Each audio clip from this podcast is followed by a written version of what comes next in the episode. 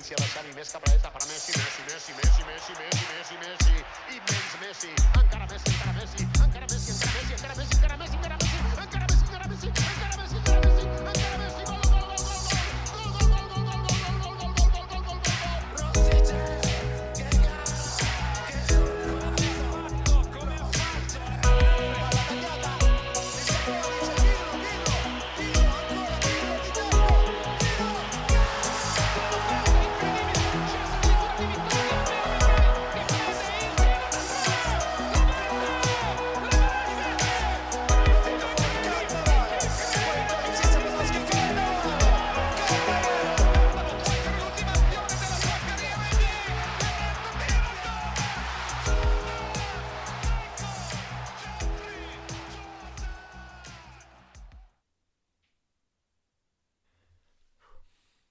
Nel calcio ci sono partite che sono destinate a passare alla storia, oltre che per lo spettacolo regalato sul campo, per i giocatori e per gli eventi che accompagnano le squadre che si affrontano. Siamo a Wembley, 29 maggio 1968. Manchester United e Benfica all'ottantesimo sono sul punteggio di 1-1. Lo United è arrivato alla sua prima finale di Coppa dei Campioni, dopo aver pareggiato per 3-3 al Santiago Bernabeu contro il Real Madrid sei volte campione, forte dell'1-0 maturato a Old Trafford. Quella squadra trova le sue origini più remote dal dopoguerra, quando nel 1945 lo scozzese Matt Busby si siede sulla panchina dei Red Devils, dopo aver vestito solo due maglie nella sua carriera da calciatore, quella del City e quella del Liverpool le rivali per eccellenza di quella che diventerà la squadra della sua vita. Inizia la sua avventura nella metà rossa di Manchester giocando per quattro anni proprio nello stadio del City. Potrà allenare per la prima volta Old Trafford nel 1949, in quanto quest'ultimo fu distrutto dai bombardamenti tedeschi durante la Seconda Guerra Mondiale.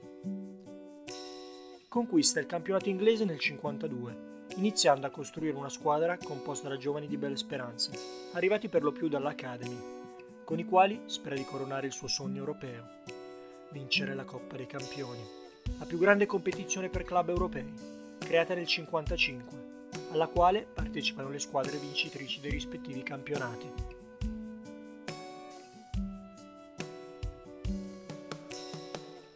Tuttavia, quella squadra va incontro alla tragedia aerea di Monaco di Baviera.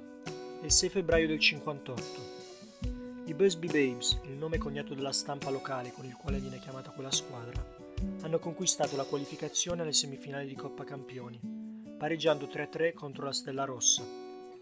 All'epoca, per affrontare un viaggio da Belgrado a Manchester, era necessaria una sosta per rifornire di carburante l'aereo. Nella ripartenza dall'aeroporto di Monaco, le condizioni avverse della pista per via del fango e della neve e i problemi a uno dei motori causano un terribile incidente. Sono 23 le vittime. Il 29 maggio del 68 a Wembley ci sono tre sopravvissuti di quella tragedia. Matt Busby, sempre sulla panchina del suo Manchester United. Bill Folks, difensore centrale, autore del gol del 3-3 contro il Real Madrid che porta i Red Devils in finale. E il capitano, Bobby Charlton.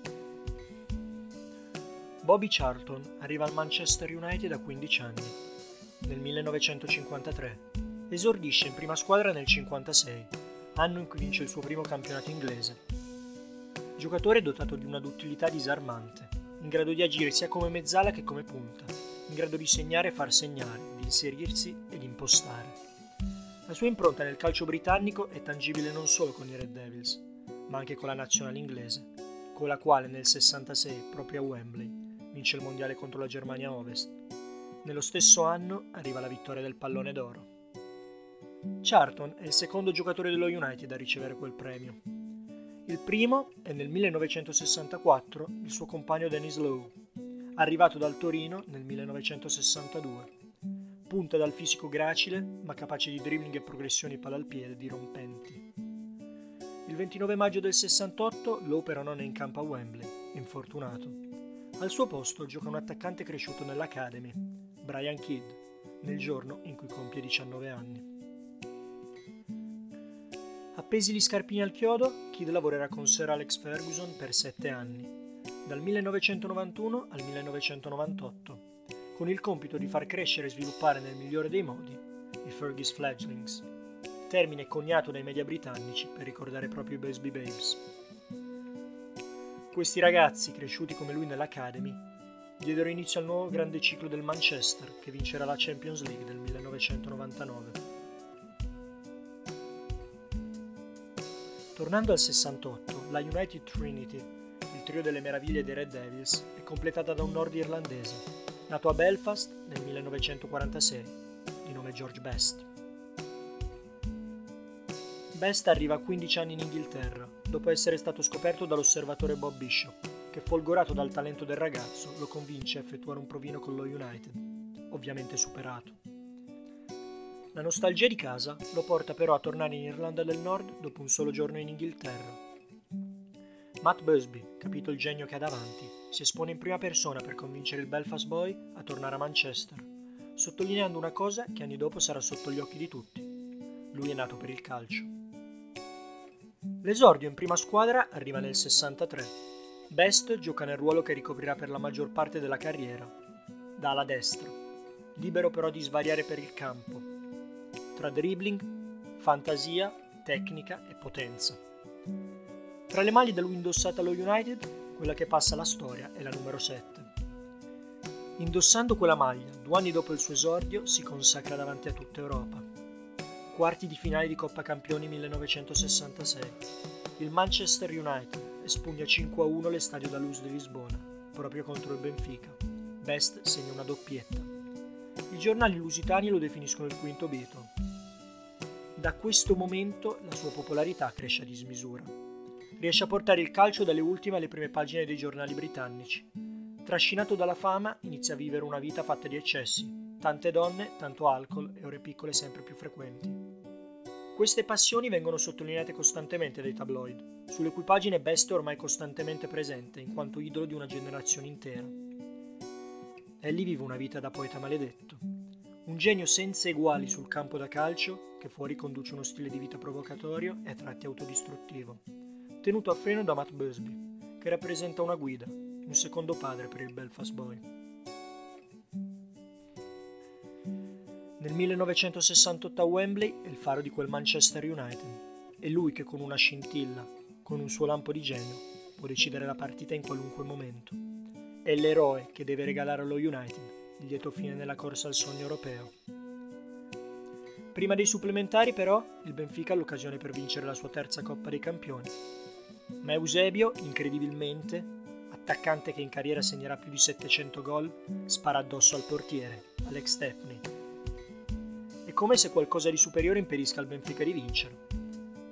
La particolarità di questo momento è data inoltre dalla reazione del Lusitano, che prontamente si congratula con il portiere avversario per l'intervento dimostrando una classe rara anche in un momento di estrema tensione.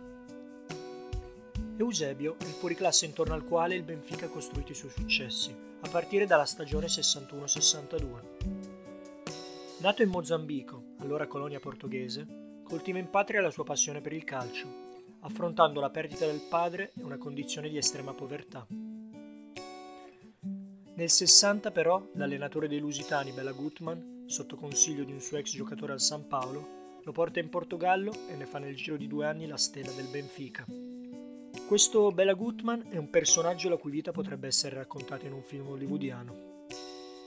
Nasce in Ungheria, a Budapest, nel 1899, in una famiglia ebraica nella quale i suoi genitori si guadagnano da vivere lavorando come ballerini. La passione e il talento vengono trasmessi anche al figlio, il quale, pur essendo portato e qualificato come maestro di danza, decide di seguire un'altra strada, il calcio. Proprio il calcio lo porta a Vienna dal 1921 al 26. Questa esperienza, durante la quale si laurea anche in psicologia, permette a Gutmann di conoscere, ammirare e amare la cultura e la storia della capitale austriaca, che diventa per lui una seconda casa, al punto che oggi la sua tomba è situata proprio nel cimitero ebraico di Vienna. Successivamente si trasferisce in America, a New York, dove il calcio è ancora cosa sconosciuto quasi. Qui, tra le altre cose, investe in borsa, perdendo un capitale nel crollo della borsa di Wall Street del 29. Tornato in Europa nella sua Vienna, conclude la sua carriera da calciatore nel 1933, deciso a diventare allenatore. Allena a Vienna fino al 1938, per poi trasferirsi a Budapest durante l'invasione tedesca. Tutto quello che ha detto sul periodo dell'Olocausto è stato Dio mi ha salvato. Non è chiaro dove trascorra questi anni bui, durante i quali perde anche il fratello maggiore, vittima della Germania nazista.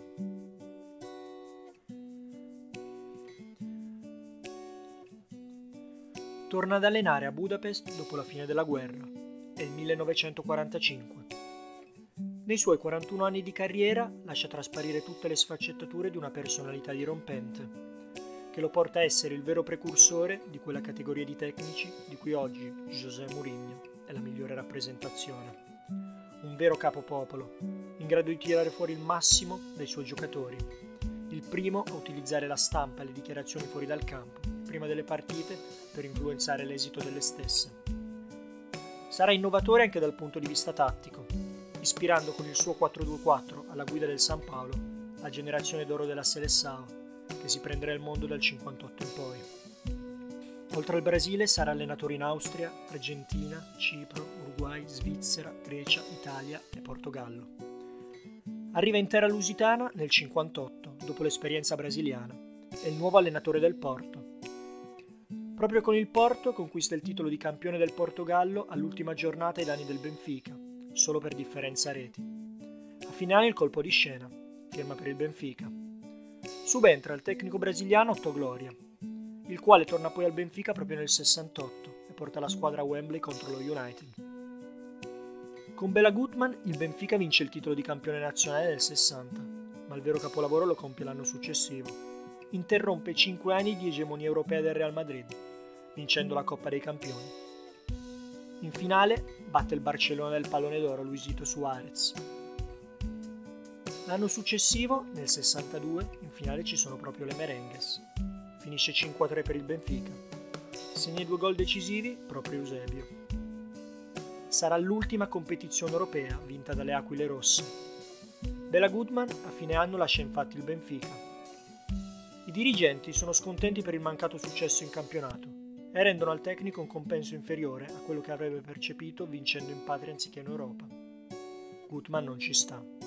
Si dimette e nel farlo lancia la sua maledizione contro la società di Lisbona.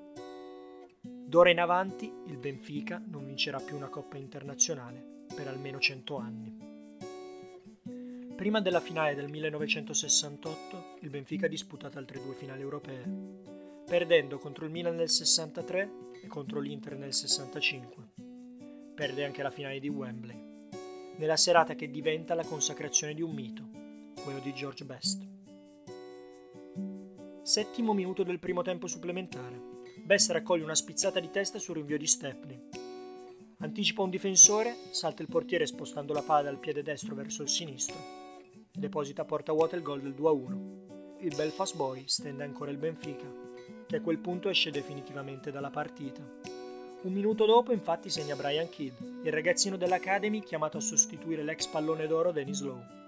Il risultato di 4-1 è firmato dal capitano, Bobby Charlton, che visse il gol dei regolamentari. Lui, Folks e Busby, i sopravvissuti alla tragedia di dieci anni prima a Monaco, sono finalmente appagati del loro desiderio di conquistare l'Europa con la maglia del Manchester United. Un successo che rende omaggio ai compagni privati dal loro sogno da un terribile torto del destino. Il Benfica perde la sua terza finale consecutiva. Ad oggi sono otto le finali perse in Europa dal Benfica, dalle dimissioni di Gutmann nel 62. Prima di una di queste finali, quella con il Milan nel 90 a Vienna, il suo ex pupillo Eusebio si recherà a pregare sulla sua tomba. Il risultato non cambierà. 1-0 per i rossoneri, gol di Rijkaard.